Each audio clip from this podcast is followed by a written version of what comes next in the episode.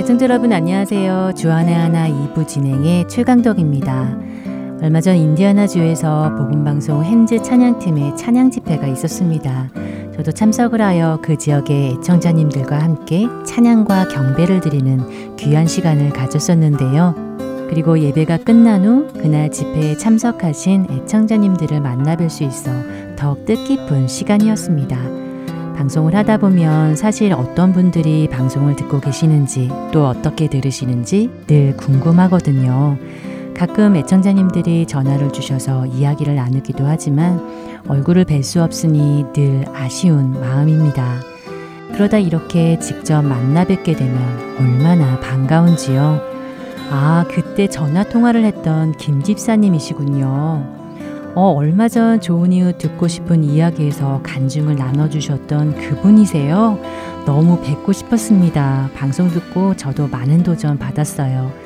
아, 그 지역에 매주 씨디를 비치해주시는 분이시군요. 너무나 수고가 많으십니다. 이제야 드디어 얼굴을 뵙게 되네요. 라면서 서로들 악수하며 인사를 나누느라 정신이 없었습니다. 그런가 하면 많은 분들이 감사하게도 저희 방송 진행자들의 이름을 기억하시며 반가워해 주시고 신앙적으로 힘들어 하실 때 방송을 통해 하나님의 위로를 받게 되었다는 말씀을 나눠 주실 때면 또 얼마나 기쁘고 감사한지 모르겠습니다. 짧은 시간이었지만 그렇게 애청자님들과 서로의 이야기를 나누며 같이 사진도 찍고 식사도 함께 나누면서 너무나 즐거운 시간을 가졌습니다. 헤어질 때는 몇 번이고 인사를 하며 아쉬움에 어찌나 발걸음이 무겁던지요. 그렇게 아쉬움을 뒤로 한 채 아리조나로 돌아오는데 문득 이런 생각이 들었습니다. 어쩌면 나중에 천국에 가면 이런 모습이겠구나 하는 생각 말입니다. 그날에 그곳에 모인 사람들 모두 서로들 반가워 여기저기에서 얼싸안고 웃고 기뻐하는 일들이 있지 않겠습니까? 믿음의 동역자들, 내게 말씀을 가르쳐 주신 분, 내가 믿음의 경주를 끝까지 쌓아나갈 수 있도록 기도해 주시고 격려해 주신 분들을 그곳에서 다시 만나게 된다면 얼마나 반가울까요? 내가 고난 가운데 있을 때 나를 위해 뒤에서 기도해 주신 분들, 어쩌면 나조차도 알지 못하는 기도의 후원자들을 그곳에서 만나게 된다면 그날의 감격을 무어라 표현할 수 있을런지요. 그분들과 그 이야기를 나누다 보면 시간 가는 줄 모르지 않겠습니까? 그리고 무엇보다도 그곳에서 내게 복음을 전해주신 분을 만나게 된다면 얼마나 감격스러울까요? 당신 때문에 제가 이 자리에 오게 되었습니다. 라고 말하며 함께 얼마나 기뻐할런지요. 음, 그런데 말입니다. 나는 누군가의 전도를 받아 천국에 오게 되었는데 정작 나를 찾아와 고마워하며 함께 기뻐할 사람이 하나도 없다면 어떨까요? 나에게서 복음을 전해받아 그곳에 온 사람이 하나도 없다면 말입니다. 다들 반가워서 얼싸안고 기뻐하는데 나는 그 자리가 어색하고 민망해서 뻘쭘해하고 있다면 말이죠. 게다가 그렇게 혼자서 어쩔 줄 몰라 하는 나를 예수님이 보시기라도 한다면 그분과 눈이라도 마주친다면 어떨까요? 여러분은 어떠신가요? 과연 그날에 몇 명이나 여러분을 찾아오실 것 같으신지요?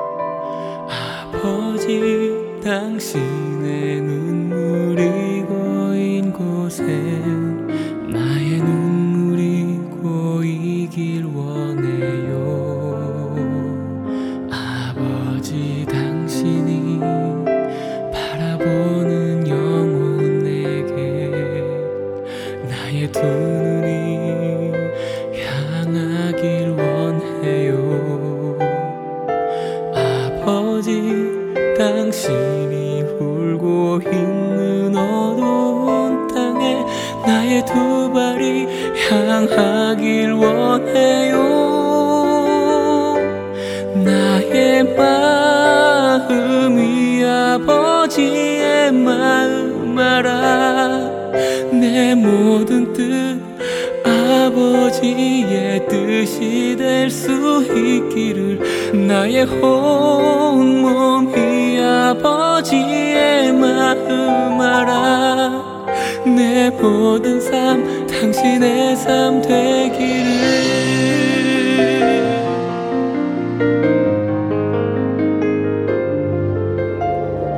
아버지 당신의 마음이 있는 곳에 나의 마음이 있기를 원해요.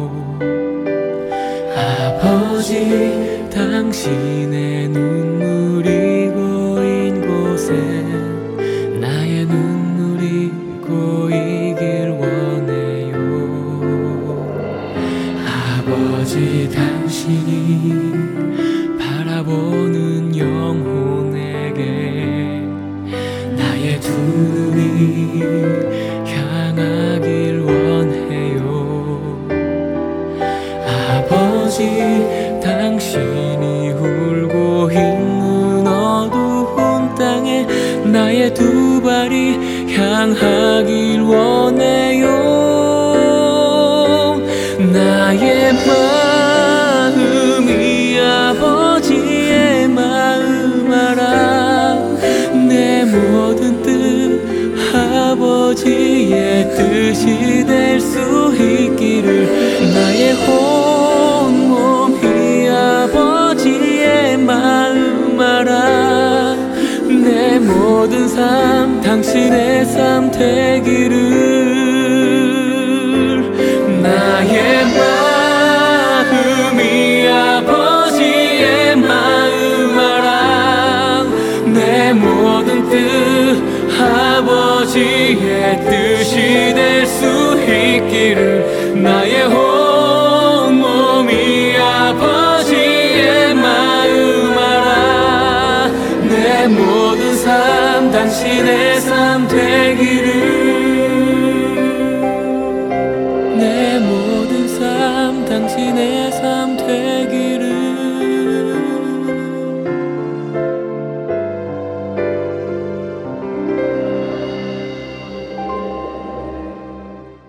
천국에 갔을 때 나를 통해 복음을 듣고 이곳에 오게 되었다고 말하는 사람이 과연 몇 분이나 될까 생각을 해봅니다. 예수님과 천국 잔치가 벌어질 그날에 모두들 자신에게 복음을 전해준 사람들을 찾아가 기뻐하고 있는데, 어쩌면 저는 마음 한구석 미안한 사람들의 얼굴이 떠오르지는 않을까 하는 두려움이 듭니다. 늘 마음의 부담으로 느끼면서도 아직까지 복음을 전하지 못하고 있는 제 주위의 사람들 때문인데요. 그 중에 요즘 많이 생각이 나는 분들이 바로 저의 시댁 부모님들과 형제들입니다. 한국에 계시다 보니 몇 년에 한 번 뵙는 것이 고작인데다가 시부모님들이라 어렵기도 하고, 게다가 평생 불교 신자로 사시며 기독교를 굉장히 싫어하는 분들이셔서 매번 입이 떨어지지가 않았던 것입니다. 무슨 말로 이야기를 시작해야 할까? 혹시나 화를 내시지는 않으실까? 괜히 나로 인해 집안에 불화가 일어나지는 않을까 하는 걱정이 늘 먼저 앞섰던 것인데요. 그러면서 아직까지도 늘 마음의 부담을 느끼며 앞으로 한국을 방문할 때 그분들에게 어떻게 하면 복음을 잘 전할 수 있을까를 고민하고 있는 저를 봅니다.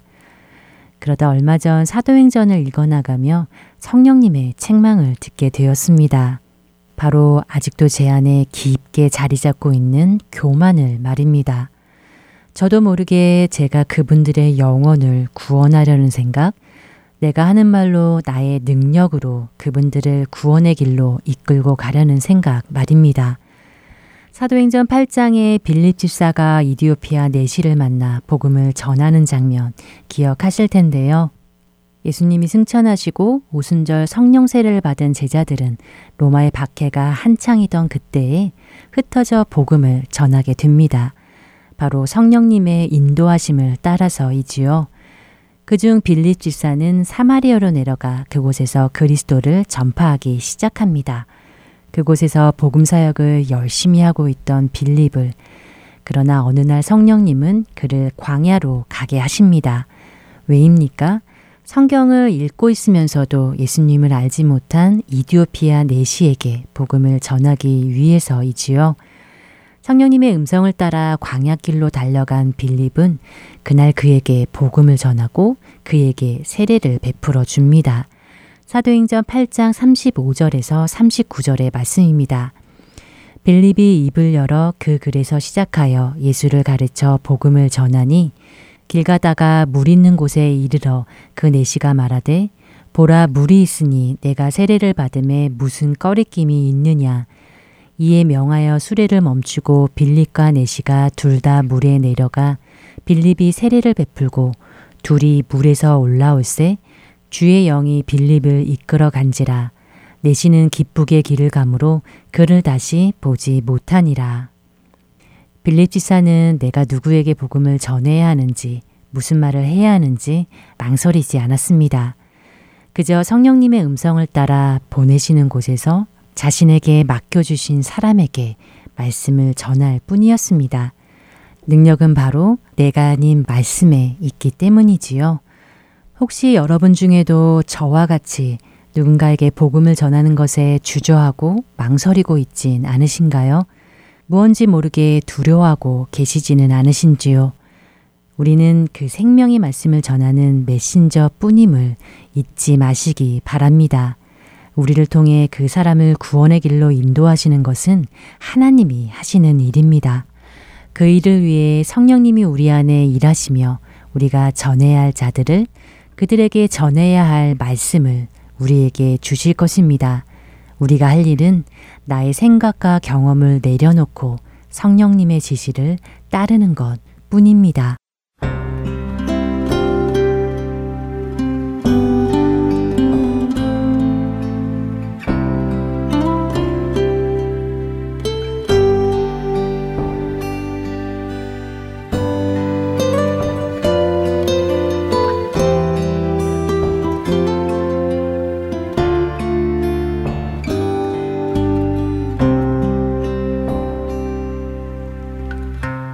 매일 스치는 사람들은 내게 무언 원하나 공허한 그 눈빛은 무엇으로 채우나 모두 자기 고통과 두려움 가득 감춰진 울음소리 주님 들으시네.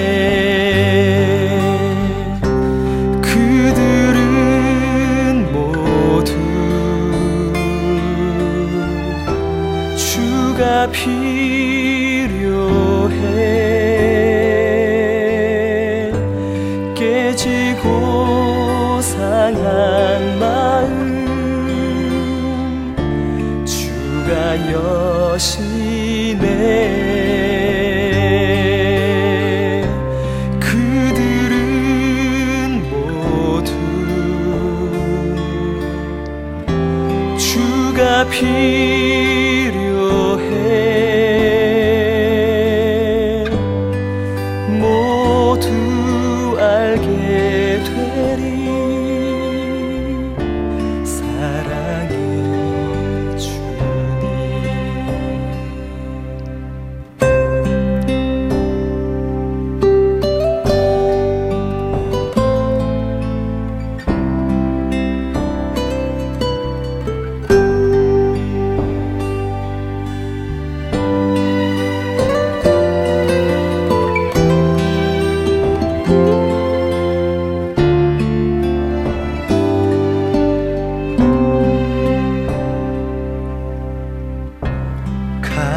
캄캄한 세상에서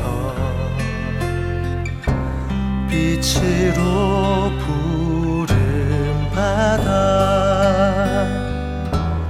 잃어버린 자들과 나누라고 하시네. 주의 사랑을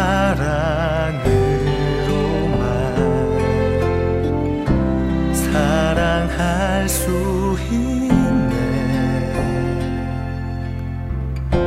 우리가 나눌 때에 그들 알게 했네. 그들은 모두 그들은 모두 주가 필요해.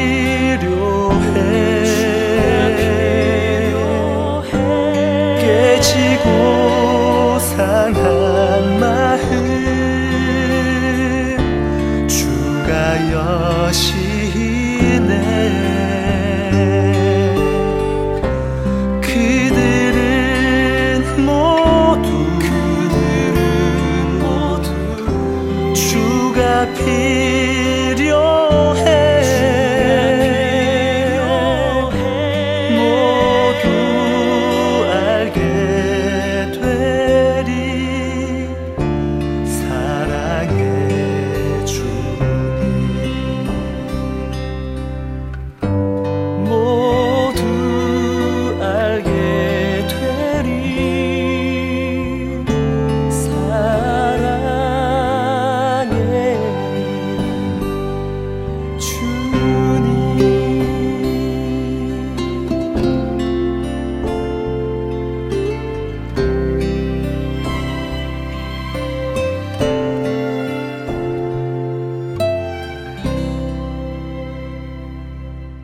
이어서 세상이 감당할 수 없는 사람들 함께 하시겠습니다.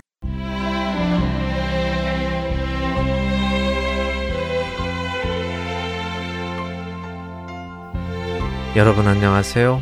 세상이 감당할 수 없는 사람들 진행의 강승규입니다. 사람은 자신 안에 기쁜 소식이 있으면 그것을 말하지 않고 잠잠할 수 있기가 쉽지 않습니다. 더구나 복음은 기쁘기도 하지만 복음을 전해받은 사람은 아직 복음을 접하지 못한 다른 사람에게 복음에 대한 빚을 지는 것이기 때문에 더욱 잠잠할 수 없습니다. 그렇기에 복음을 가지고 있는 사람은 잠잠할 수 없습니다.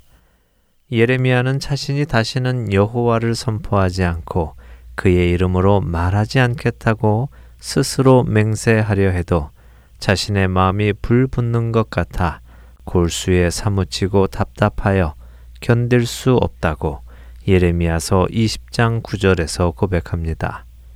또한 사도 바울은 자신이 만일 복음을 전하지 아니하면 자신에게 화가 있을 것이라고 고린도전서 구 장 십육 절에서 고백합니다. 복음을 소유한 사람은 그 복음을 전하게 되어 있습니다. 비록 그것이 자신의 목숨을 빼앗아 간다 하더라도 말입니다.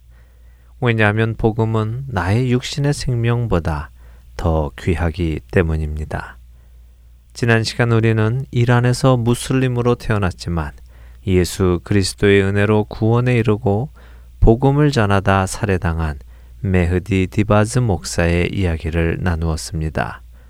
디바즈 목사가 이란 정부에 의해 감옥에 갇혀 사형 선고를 언도받았을 때 그의 석방을 위해 최선두에서 노력했던 사람 중에는 하이크 홉세피안 목사님이 계셨습니다. 오늘은 세상이 감당하지 못했던 또 한 사람, 바로 하이크 홉세피안 목사의 이야기를 들어보겠습니다.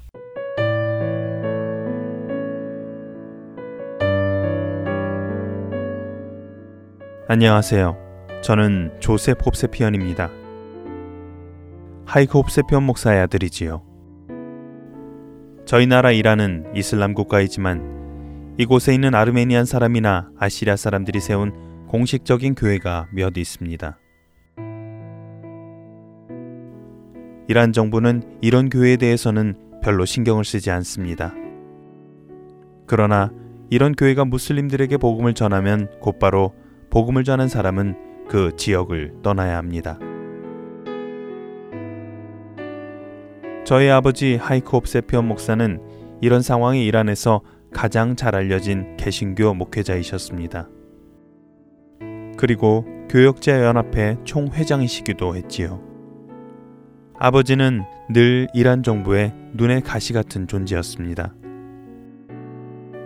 하지만 아버지의 이름이 워낙 세계에도 잘 알려져 있어 함부로 하지 못하고 있었지요. 세계 기독교 지도자들은 늘 아버지께 망명을 권했습니다.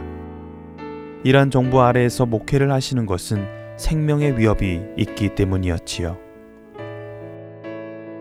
그러나 아버지는 망명을 거부하시며 이란인들에게 예수 그리스도를 전했습니다. 그리고 얼마 전 아버지는 감옥에서 십 년을 복역했던 메흐디 디바즈 목사님의 사형 언도 재판 소식을 들으셨습니다.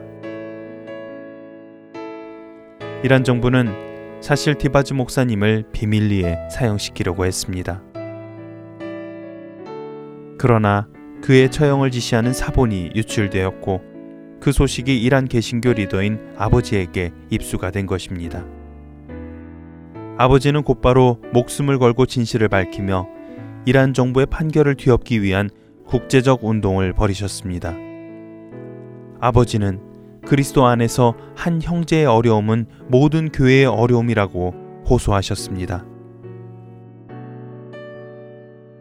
이렇게 시작된 디바즈 목사님을 향한 구명운동은 국제적인 뉴스가 되었고 이란 정부는 난처한 처지에 처하게 되었습니다. 이슬람 과격분자들과 정부는 아버지에게 협박을 해왔습니다. 하지만 아버지는 그들의 협박에 요동하지 않으셨습니다. 그러자 그들은 오히려 아버지를 염려하듯이 주위 사람들을 매수하여 다가왔습니다. 하루는 지인이 아버지를 찾아와 이렇게 이야기했습니다. 이런 일을 계속하면 정부에서 가만두지 않을 것입니다. 목숨을 생각하셔야죠. 그러자 아버지는 나는 준비됐습니다. 라고 말하셨습니다. 그 사람은 또다시 아버지께 하지만 가족들도 있지 않습니까? 가족 생각은 안 하십니까? 아버지는 또다시 말씀하셨습니다. 디바즈 목사에게도 가족이 있지요. 내 목숨이 중요하면 그의 목숨도 중요한 것입니다.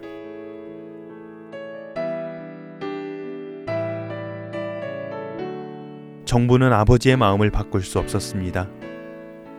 디바즈 목사의 구명운동이 국제적인 이슈가 되자 전 세계가 주목하기 시작하였고 인권 탄압이라는 소리가 높아지자 이란 정부는 한 발 뒤로 물러났습니다. 그리고는 디바즈 목사님을 석방했습니다. 하지만 석방의 기쁨도 잠시. 디바즈 목사가 석방된 다음 날 아버지는 테헤란 거리에서 실종되셨습니다. 그리고 며칠 후 이슬람 묘지에서 칼에 찔리신 채 발견되셨지요. 우리가 살고 있는 이 이십일 세기에도 그리스도를 위해 고난당하는 사람들이 있습니다. 저는 이 사실을 다른 곳의 그리스도인들이 알기를 원합니다.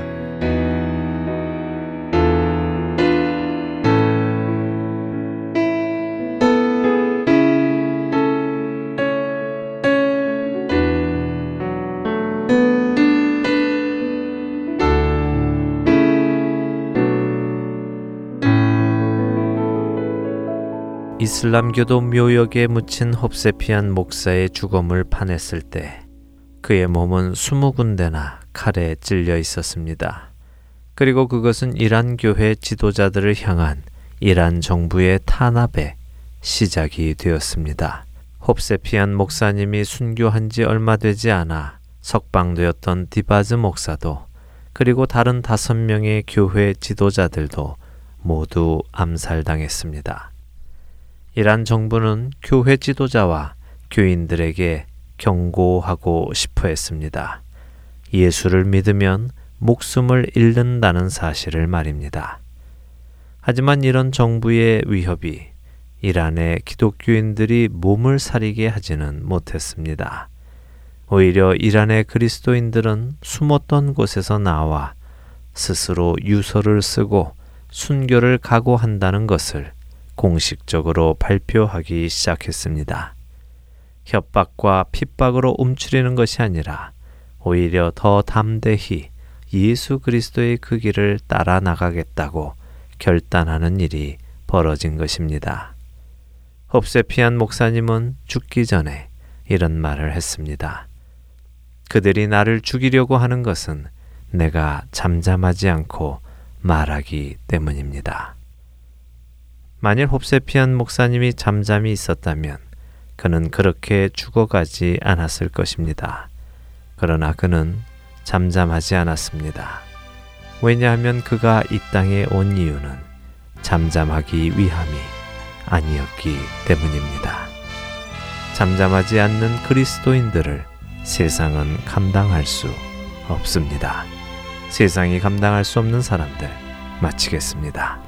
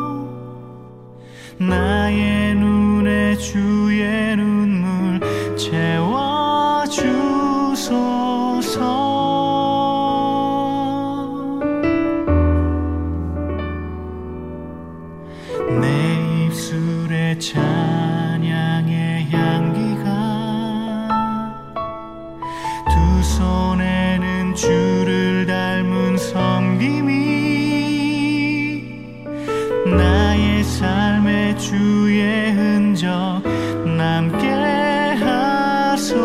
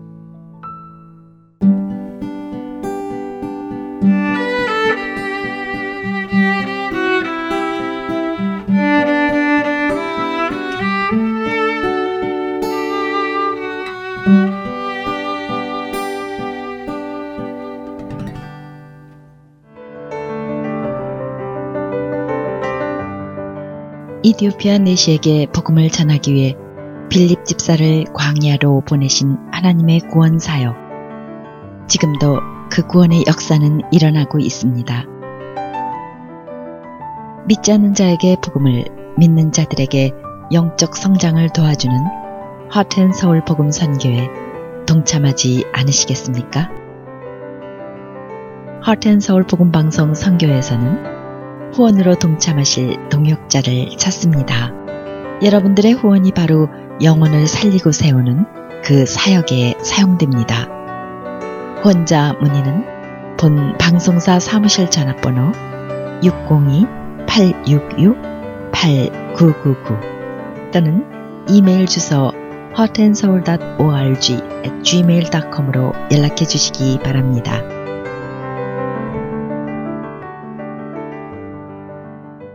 설교 말씀 함께 하시겠습니다.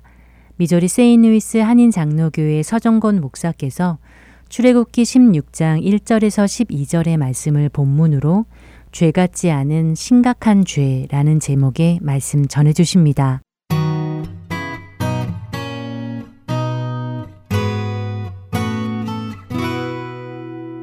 구약 성경 백오 면 출애굽기 십육 장 일 절로부터 십이 절까지 제가 대표로 봉독하겠습니다. 출애굽기 십육 장입니다.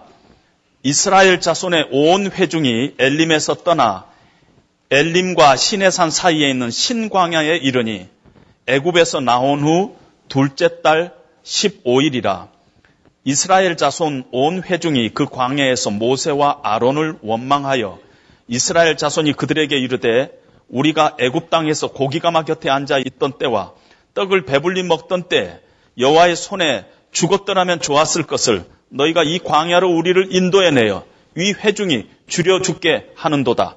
그때 여호와께서 모세에게 이르시되 보라 내가 너희를 위하여 하늘에서 양식을 비같이 내리리니 백성이 나가서 일용할 것을 날마다 거둘 것이라. 이같이 하여 그들이 내 율법을 준행하나 아니하나 내가 시험하리라. 여섯째 날에는 그들이 그 거둔 것을 준비할지니 날마다 거두던 것에 갑절이 되리라. 모세 아론이 온 이스라엘 자손에게 이르되 저녁이 되면 너희가 여호와께서 너희를 애굽 땅에서 인도하여 내셨음을 알 것이요 아침에는 너희가 여호와의 영광을 보리니 이는 여호와께서 너희가 자기를 향하여 원망함을 들으셨음이라. 우리가 누구기에 너희가 우리에 대해서 원망하느냐. 모세가 또 이르되 여호와께서 저녁에는 너희에게 고기를 주어 먹이시고 아침에는 떡으로 배불리시리니 이는 여호와께서 자기를 향하여 너희가 원망하는 그 말을 들으셨음이라. 우리가 누구냐? 너희의 원망은 우리를 향하여 함이 아니요 여호와를 향하여 함이로다. 모세가 또 아론에게 이르되 이스라엘 자손의 온 회중에게 말하기를 여호와께 가까이 나아오라. 여호와께서 너희의 원망함을 들으셨느니라 하라. 아론이 이스라엘 자손의 온 회중에게 말하며 그들이 광야를 바라보니 여호와의 영광이 구름 속에 나타나더라. 여호와께서 모세에게 말씀하여 이르시되 내가 이스라엘 자손의 원망함을 들었노라. 그들에게 말하여 이르기를 너희가 해질 때에는 고기를 먹고 아침에는 떡으로 배부르리니 내가 여호와 너희 하나님인 줄을 알리라 하라 하시니라. 아멘. 잠시 기도하겠습니다. 하나님 아버지, 천년 전 이스라엘의 역사 속에 일어났던 사건을 저희들이 오늘도 우리에게 주신 하나님의 말씀으로 우리가 받기를 원합니다. 그들의 마음이 하나님 앞에서 열려있게 하여 주셔서 이 말씀이 오늘 나에게 주신 하나님의 말씀으로 받고 결단하고 그래서 우리의 신앙생활이 다시 한번 하나님 안에서 재조정되는 귀한 시간 될 수 있도록 하나님 은혜를 베풀어 주시옵소서. 예수님 이름으로 기도합니다. 아멘. 구약은 이스라엘의 역사들이 대부분입니다. 어떤 분들은 목사님 왜 우리가 이스라엘의 역사에 이렇게 세세한 것들을 꼭 배워야 합니까? 이렇게 질문하신 분들이 있습니다. 충분하게 일리가 있는 질문이라고 생각합니다. 그런데 이스라엘 백성들이 행했던 일의 하나하나들은 거기에 대해서 하나님께서 어떻게 대응하셨는가 하는 것들이 우리가 이렇게 성경에서 보는데요. 이것이 오늘날 성도들이 이 땅에서 우리가 어떻게 살아가야 하는가 하는가 하고 밀접한 관계가 있다는 것입니다. 고린도전서 십 장을 이렇게 보면은요, 그들 가운데 어떤 사람들이 원망하다가 멸망시키는 자에게 멸망하였나니 너희는 그들과 같이 원망하지 말라. 그들에게 일어난 이런 일은 본보기가 되고 또한 말세를 만난 우리를 깨우치기 위하여 기록되었느니라. 하나님의 말씀이 구약에 있는 이스라엘 백성들의 이야기고 그들이 어떻게 행동했을 때 하나님께서 어떻게 대응했는가 하는 그런 이야기 같지만은 우리가 이제는 그렇지 말고 우리 자신을 다시 깨우쳐서 하나님이 원하시는 그런 이스라엘, 영적인 이스라엘 백성답게 우리가 살게 하기 위해서 하나님께서 이 말씀을 성경에 기록했다. 이렇게 성경이 얘기를 하고 있습니다.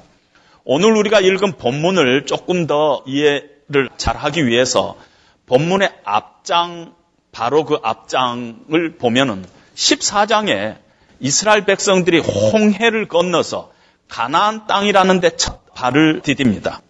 하나님께서 밤새도록 강한 바람을 불게 하셔서 철철 넘치는 홍해 바다를 물이 반으로 이렇게 나눠지면서 마른 땅을 밟고 그들이 홍해를 건넙니다. 하나님의 능력과 하나님의 은혜가 너무 감사해서 홍해를 건너자마자 십오 장의 모세가 하나님을 향해서 찬양의 노래를 부릅니다. 여호와는 나의 힘이시오, 나의 노래시오, 나의 반석이시라. 여호와여, 신 중에 주와 같은 신이 어디 있습니까? 주께서 오른손을 드신 즉 땅이 애굽 군인들을 삼켰나이다 하면서 바로 출애굽기 십오 장이 모세의 노래로 기록되어 있습니다. 모세뿐만 아니라 모세의 여동생인 미리암과 또 여인들이 소고를 잡고 춤을 추며 노래하며 하나님의 능력과 은혜와 그 권능과 이런 것들을 감사하며 찬양을 합니다. 애굽의 노예에서 구원하신 그 하나님을 찬송하는 시로 적혀 있습니다. 이 홍해를 건넌 후에 이스라엘 백성들이 어떤 상황에 있었냐면은 십사 장 삼십일 절에 결론적으로 보면은 이스라엘이 여호와께서 애굽 사람들에게 행하신 그 큰 능력을 보았으므로 백성이 여호와를 경외하며 여호와와 그의 종 모세를 믿었더라. 아, 정말 하나님은 살아계시는구나. 하나님은 위대하신 분이다. 그렇게 하나님을 인정하고 하나님을 두려워하고 하나님의 종 모세를 신뢰하고 하나님을 믿었더라. 이렇게 되어 있습니다. 그리고 나서 홍해를 건넌 후에 수르 광야라는 곳으로 이렇게 들어가는데 한 사흘 동안 걸어갔는데 물이 없는 거예요. 마라라는 곳에 와가지고 샘이 발견돼서 물을 먹으려고 했더니 물이 아주 써서 먹을 수가 없어요. 그래서 모세에게 원망을 했습니다. 그러자 하나님께서 모세에게 한 가지 나뭇가지를 지적해줘서 모세가 그 나뭇가지를 물에다 던졌더니 마라에서 그 쓴 물이 단물로 변하는 그런 사건을 경험하게 됩니다. 그리고 나서 그 밑으로 한 오 마일 정도 내려갔더니 엘림이라는 데를 만나가지고 그곳에는 오아시스예요. 너무너무 편하고 좋은 데서 한동안 쉼을 갖다가 오늘 본문에 보니까 엘림에서 시내산으로 가는 그 중간에 신광야라는 것이 있는데 신광야에서 일어난 사건이 오늘 본문에 기록되어 있습니다. 아마 애굽에서 나온 지는 한 달 정도 후입니다. 신광야에 딱 들어섰더니 먹을 것이 없는 거예요. 그러자 이스라엘 온 회중이 모세와 아론을 원망했다. 우리가 이 광야에서 굶어 죽게 됐다 하면서 모세와 아론을 원망했다. 그렇게 기록되어 있습니다. 그러자 하나님께서 하늘에서 양식을 내려줬는데 그것이 만나였습니다. 그 일 이후에 십칠 장에 들어가서 신광야를 떠나서 르비딤이라는 곳에 정착을 하는데 그곳에 갔더니 또 물이 없어요. 백성이 또 모세에게 대해서 원망을 합니다.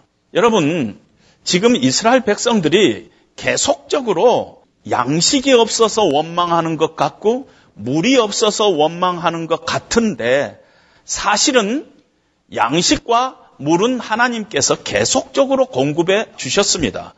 출애굽기 십육 장 삼십오 절에 보면은요, 사람이 사는 땅에 이르기까지 이스라엘 자손이 사십 년 동안 만나를 먹었으니 곧 가나안 땅 첩경에 이르기까지 그들이 만나를 먹었더라. 하나님께서 만나를 며칠만 내려준 것이 아닙니다. 몇 달만 내려준 것이 아니라 이스라엘 백성들이 광야에서 방황하던 그 사십 년 동안 하나님께서 만나를 내려주셨어요. 물이 없을 때는 어떤 식으로든지 하나님께서 물을 공급해 주셨어요. 반석을 쳐서도 물을 공급해 주셨어요. 여러분, 이스라엘 백성들이 한 백만 명 되는데 움직이고 있었습니다.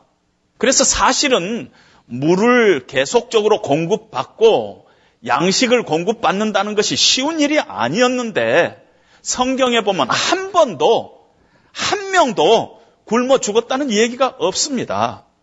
이스라엘 백성들이 하나님께서 사십 년 동안 만나로 먹이시고 필요할 때마다 물 주시고 의복이 해진 것을 입은 적이 없다고 할 만큼 이스라엘 백성들에게 하나님께서는 계속적으로 그들의 필요를 공급해 주셨습니다. 사십 년 동안의 이스라엘 백성들을 이렇게 보면은 끊임없이 하나님을 원망했습니다. 그것이 이스라엘 백성들의 베이직한 태도였습니다. 오늘 본문에도 열두 절인데요. 계속 읽어가면 어떤 단어가 강력하게 나타나고 있어요. 원망이라는 단어가 일곱 번 나타나고 있어요. 이스라엘 백성들의 그 중심에 원망이라는 그 태도가, 그 라이프가 그 안에 깊이 뿌리박고 있었다는 것을 우리에게 보여주고 있습니다. 여러분, 우리가요, 크리스찬인데 사실 아무 생각 없이 우리도 자주자주 짓고 있는 죄가 바로 불평과 원망의 죄입니다. 왜냐하면 그 죄가 죄 같지 않으니까, 누구든지 눈 감아줄만 하니까, 뭐 사람들 보기에 죄 같지 않으니까, 그래서 우리는 별 양심의 가책 없이 우리는 불평을 얘기하고 어느 때는 원망을 하기도 합니다. 우리 크리스찬인들. 그런데 하나님께서는 이 죄를 죄라고 얘기할 뿐만 아니라 심각한 죄라 하고 얘기를 합니다. 우리가 불평하고 원망하는 것이 하나님에게는 그것이 아주 심각하다 하고 얘기를 한다는 것입니다. 그걸 어떻게 아느냐면은 하나님께서 이 불평과 원망에 대해서 어떻게 대응하느냐 하는 것을 보면은요, 민수기 십일 장에 보면은 백성이 악한 말로 원망하며 여호와께서 들으시고 진노하사 불을, 그들의 진영에 불을 붙여버려서 불을 나게 해버렸어요. 하나님께서 하나님께서 진노하사 그 진영에다가 불을 냈어요. 불을 끄려면 물이 필요한데 광야에서 물 한 모금 아까운데 결국은 모세가 하나님 앞에 죽어라고 기도해가지고 불을 끄는 그런 사건이 있습니다. 그래서 내 안에, 내 신앙생활 안에 지금 뭔가 모르게 요즘 와서 통 감사도 없고 기쁨도 없고 아주 바짝 말라있다 그러면은 혹시 내 입술 한 번, 입 한 번 보세요. 내가 지금 내 입에서 불평의 말이 나오고 있는가 한번 이렇게 봐야 되는 것이. 왜냐하면 불평과 감사와 기쁨과 같이 가지 않기 때문입니다. 오늘 십육 절 사 절에 보면은 우리가 애굽 땅에서 고기 가마 곁에 앉아 있던 때와 떡을 배불리 먹던 때 여호와의 손에 죽었더라면 좋았을 걸. 정말 애굽에서 고기 가마 곁에서 고기 먹고 떡을 배불리 먹었을까요? 사실 하나님께서 왜 애굽에서 이스라엘 백성들을 구원하셨어요? 그들의 고통 소리가 하늘까지 들려가지고 하나님이 너무너무 불쌍해서 이스라엘 백성들을 구원한 것입니다. 개처럼 얻어맞고 돼지처럼 취급받았어요.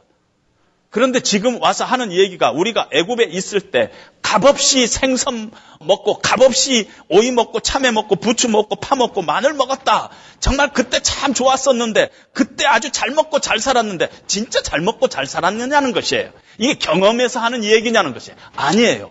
경험이 아닙니다. 그런데 지금 와서 애굽의 그 생활을 동경하고 있는 것입니다. 애굽 사람들의 그 라이프를 믿기 전에 그 생활을 동경하는 건 뭐냐면 내 안에 예수 믿고 나서 기쁨이 사라졌다는 것이에요. 구원의 감격과 감동이 없어졌다는 것이에요. 언제부턴가 내가 옛날하고 똑같아졌어요. 그것이 어디서부터 생기냐면은 불평과 원망에서부터 유래된 것이라는 것이에요. 만약 우리가 지금 예수를 믿고 있는데 내가 예수 믿는 것이 행복하지 않아요. 내 안에 하나님이 나를 구원했다는 그런 감격과 기쁨이 사라져가고 있어요. 그렇다면은 내가 지금 어떤 상태에 있는가? 우리가 한번 우리 자신을 점검해 봐야 하는 것입니다. 우리가 세상을 살면서 불평이 생길 수 있어요. 살다 보면은. 그런데 정말 나의 이 불평이 지금 합당한 불평인가? 정말 나는 지금 하나님의 은혜 가운데 있는가? 나는 정말 내가 예수 믿기 전에 내가 어떠한 존재였으며 하나님께서 내 인생에 찾아와서 어떻게 나를 하나님께서 구원하시고 역사하셨으며 지금 나는 어떠한 소망과 어떠한 비전과 어떠한 정체성을 가지고 살고 있는가. 한번 우리가 우리 자신을 돌이켜봐야 한다는 것입니다. 하나님은 나에 있어서 어떤 분이신가? 내가 받은 구원은 어떤 것이었는가? 정말 나는 하나님의 은혜에서 지금 먼 자리에 앉아 있는 건 아닌가? 뭘로 테스트해 보냐면 내 입술에서 지금 원망과 불평이 쏟아져 나오고 있다면은 정말 내가 이것이 합당한 원망인가? 합당한 불평인가? 우리가 우리 자신을 점검해 봐야 한다는 것입니다. 왜냐하면 이 원망의 저 밑에는요, 우리의 죄성과 깊이 관계가 있기 때문인 것입니다. 몇 달 전인가 제가 한 일 년 전인가 모르겠습니다. 우리 딸 집에를 갔었는데 제 손녀가 밤 한 열 시 넘어가지고 자기 아빠한테 쿠키를 달라는 것입니다. 그랬더니 아빠가 너 오늘 쿠키 정해진 거 먹었으니까 내일 줄게 그랬어요. 밤 열한 시 가까이 돼가지고 안 자면서 쿠키 먹는다고 그러니까, 그러니까 아빠가 안 주니까 뭐라고 그러냐면 악을 팍 쓰면서요. I am starved to die. 나 지금 배고파 죽겠다는 것이에요. 그러면서 아빠를 향해서 뭐라고 하냐면 You never give me anything. 아빠 아무것도 안 준다는 것이에요. You never. never였어요. 오늘 하루 종일 줬잖아요. 밤에 자기 전에 하나 지금 쿠키 안 주는 건데 You never give me anything. 딱 그것을 보는 순간 이스라엘 백성들이 딱 보였어요. 아, 죄성이구나. 이건 이건 죄성이구나 하는 생각이 들었습니다.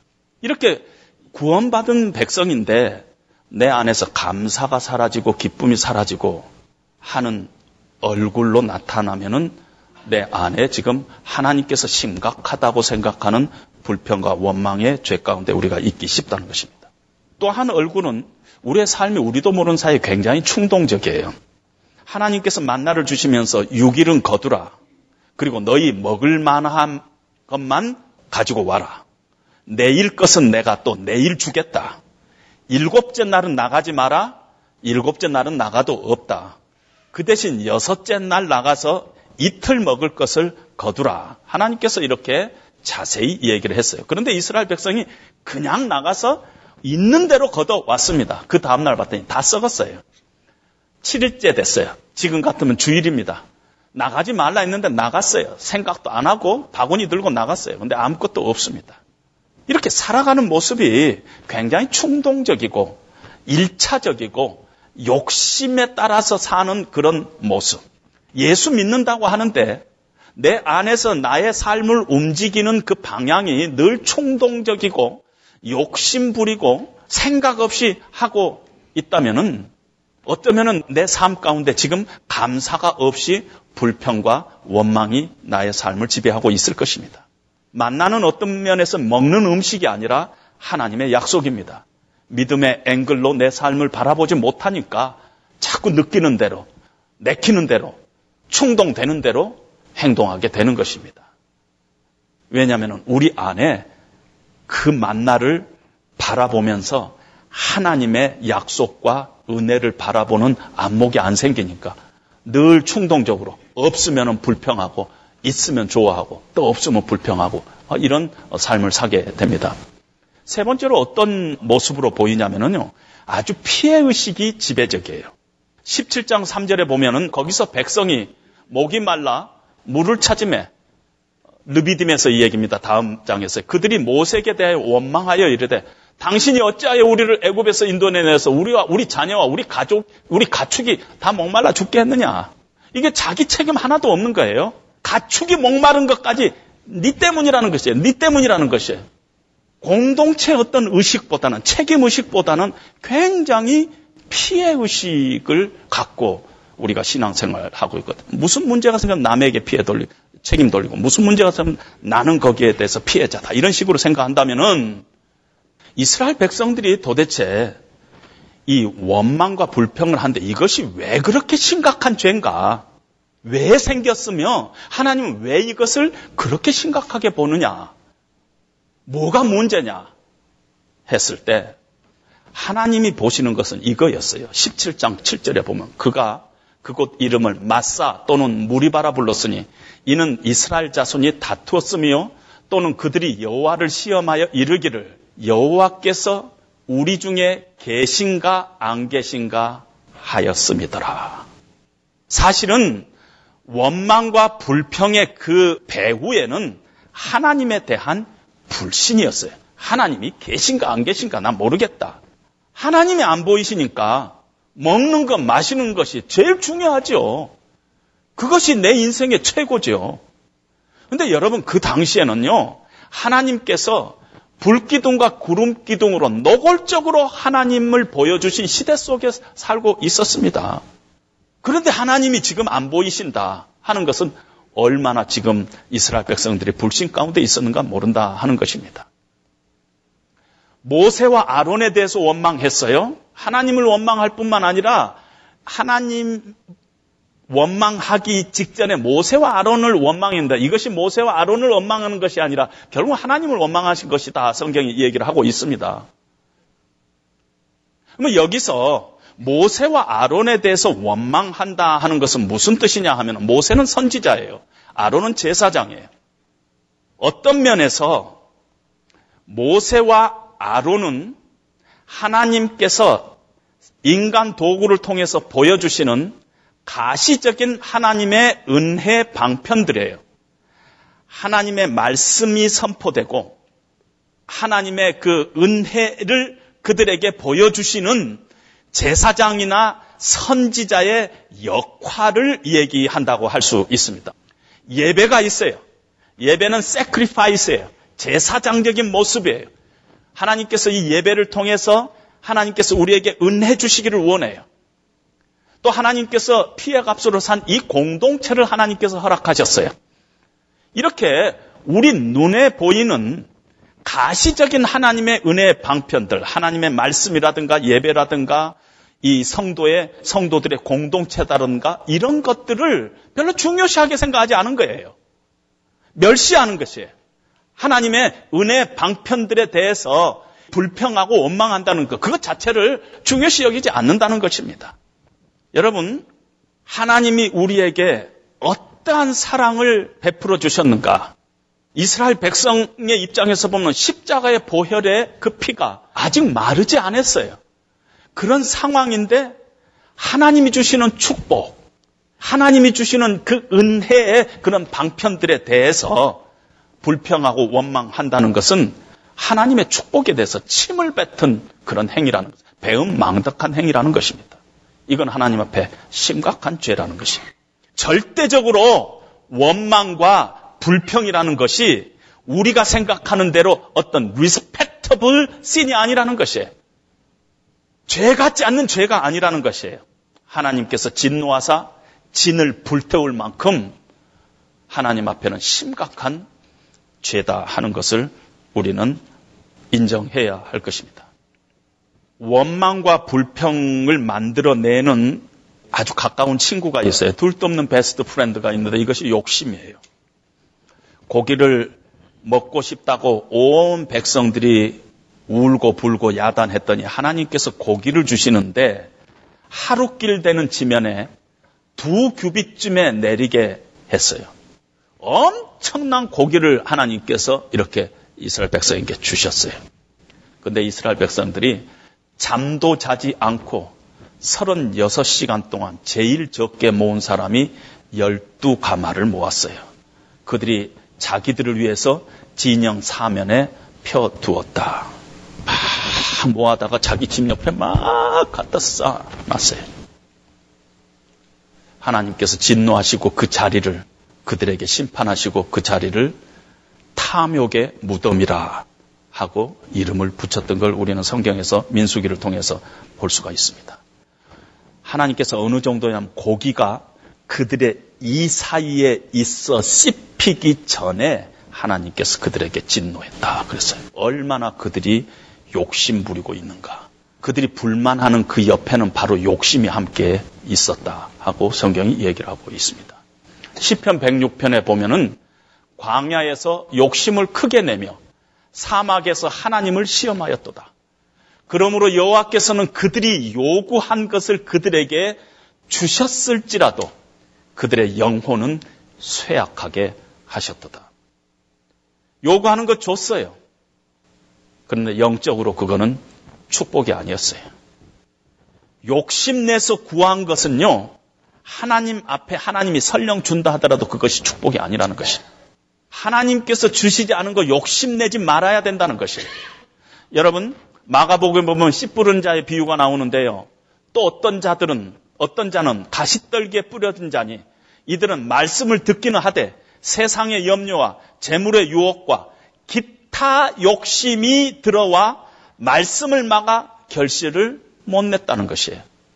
기타 욕심이 뭔가? desire for other things. 뭔가 모르겠어요. 하나님이 주시지 않은 어떤 것에 대한 desire for other things가 있었다는 것이. 그러니 하나님의 말씀에 안 들어온다는 것이. 그런 욕심이 있으면은 반드시 하나님의 은혜 가운데서 떨어지게 되고 하나님의 말씀이 우리 가운데 뿌리내리지 않는다는 것입니다. 저는 불평할 수밖에 없고 원망할 수밖에 없는 상황에 살았었는데 늘 하나님 앞에 감사하고 기뻐했던 한 사람을 소개합니다. 사도 바울입니다. 빌립보서 사 장 십일 절에 보니까 내가 궁핍함으로 말하는 것이 아니니라. 어떠한 형편에든지 나는 자족하기를 배웠노니 나는 비천에 처할 줄도 알고 풍부에 처할 줄도 알아. 모든 일, 곧 배부름과 배고픔과 풍부와 궁핍에도 처할 줄 아는 일체의 비결을 배웠노라. 자족하기를 배웠다는 것이에요. 이 자족을 배웠는데 이 자족하기를 배우려면은 우리가 어떤 상태에 있어야지 이 자족하기를 배워가느냐 하면은 우리가 성령으로 충만할 때야 이것이 가능해요. 우리가 성령으로 충만하고 하나님의 은혜가 늘 내 심령 가운데서 이렇게 용솟음치고 내 안에 하나님이 나를 구원하신 구원의 은혜와 감격이 늘 있으면은 나도 모르는 사이에 하나님께서 내 인생 가운데 주신 모든 것들이 다 감사하게 돼요. 작은 일 감사하게 돼요. 공기 주신 것도 감사하고요. 내 가정 주신 것, 내 아이들 주신 것, 내 남편, 내 아내, 우리 식구들, 우리 교회, 우리 목사님, 우리 장로님, 우리 집사님 다 감사해요. 주변에 믿음 좋은 집사님, 권사님, 장로님 다 감사하고 그룹장도 감사하고요. 작은 일에 감사하게 되는 것이에요. 오늘 하루 하나님이 주신 것 감사하는 거예요. 하지 말라 해도 감사가 되는 것이에요. 그것이 언제 그것이 생기느냐 하면은 내가 성령의 충만함 가운데 있고 그런 성령의 충만함이 나의 인생 가운데서 늘 자족하기를 배우는 그런 훈련 가운데 있게 되면은 나도 모르는 사이에 어떤 환경이 내가 있다 할더라도 In any and every circumstance I have learned the secret. 내가 한 가지 비밀을 배웠다는 것이에요. 자족하는 한 가지 비결을 내가 배웠다는 것입니다. 그것 가지고 늘 하나님 앞에 감사하며 기뻐하며 감옥에 있으면서도 밖에 있는 사람한테 형제들아 기뻐하라. 내가 다시 말하노니 기뻐하라. 아무것도 염려하지 말고 모든 일에 기도와 간구로 너희 구할 것을 감사함으로 하나님께 아뢰라. 그리하면 모든 지각에 뛰어나신 하나님의 평강이 너희 마음과 생각을 지키시리라. 아니, 감옥에 있는 사람이 감옥, 감옥 밖에 있는 사람한테 기뻐하라 하는 그 능력이 어디서 나오냐는 것이. 내게 능력 주신 자 안에서 내가 모든 것을 할 수 있느니라. 사도 바울이 우리에게 이그젠플로 멘토로 우리에게 다가오고 있습니다. 그러면은 우리 인생이 꼭 이해되어야지 감사하는 게 아니에요. 이해할 수 없는 상황이 우리에게 닥친다 할지라도 그런 가운데서도 하나님을 신뢰하고 하나님을 의지하고 하나님의 선하심과 그 인자하심을 내가 믿고 그분 안에는 이유가 있을 것이다. 그런 생각을 가지면서 우리가 견뎌나갈 수 있는 힘이 성령 충만함에서부터 생기는 것입니다. 여러분, 우리 크리스찬이라는 것이 어떤 사람을 크리스찬이라 그랬어요? 늘 하나님이 주시는 은혜 때문에, 그 사랑 때문에 우리가 감격하고 감사하고, 그래서 하나님께서 우리가 사는 이 생활 동안에, 삶 동안에 이 땅에서 세상 사람들을 섬기며 그들을 축복하면서 살아가라는 것이 크리스찬이에요. 그것이 새로운 이스라엘 백성으로 부름받는 우리들에게 하나님께서 원하시는 일입니다. 늘 하나님 은혜와 자비와 사랑을 감사하고 오늘 하루 주신 것도 하나님 앞에 감사하고 그것이 우리 성도들의 삶인 것입니다. 원망과 불평이 죄 같지 않게 보이지만은 하나님 앞에는 심각한 죄라는 것은 늘 생각하면서 내 입술에 원망과 불평이 있을 때마다 하나님 앞에 나가서 우리의 죄를 고백하고 하나님이여 내 입술을 제어하여 주시옵소서. 내 힘으로 할 수 없습니다. 내 안에 계신 성령님께서 이 일을 할 수 있습니다. 늘 하나님 앞에 우리가 간구할 때 우리를 통해서 하나님께서 놀라운 은혜를 우리의 삶 가운데 베푸실 것입니다. 그런 축복과 은혜들이 우리 가운데 함께 하시기를 주님의 이름으로 부탁드립니다.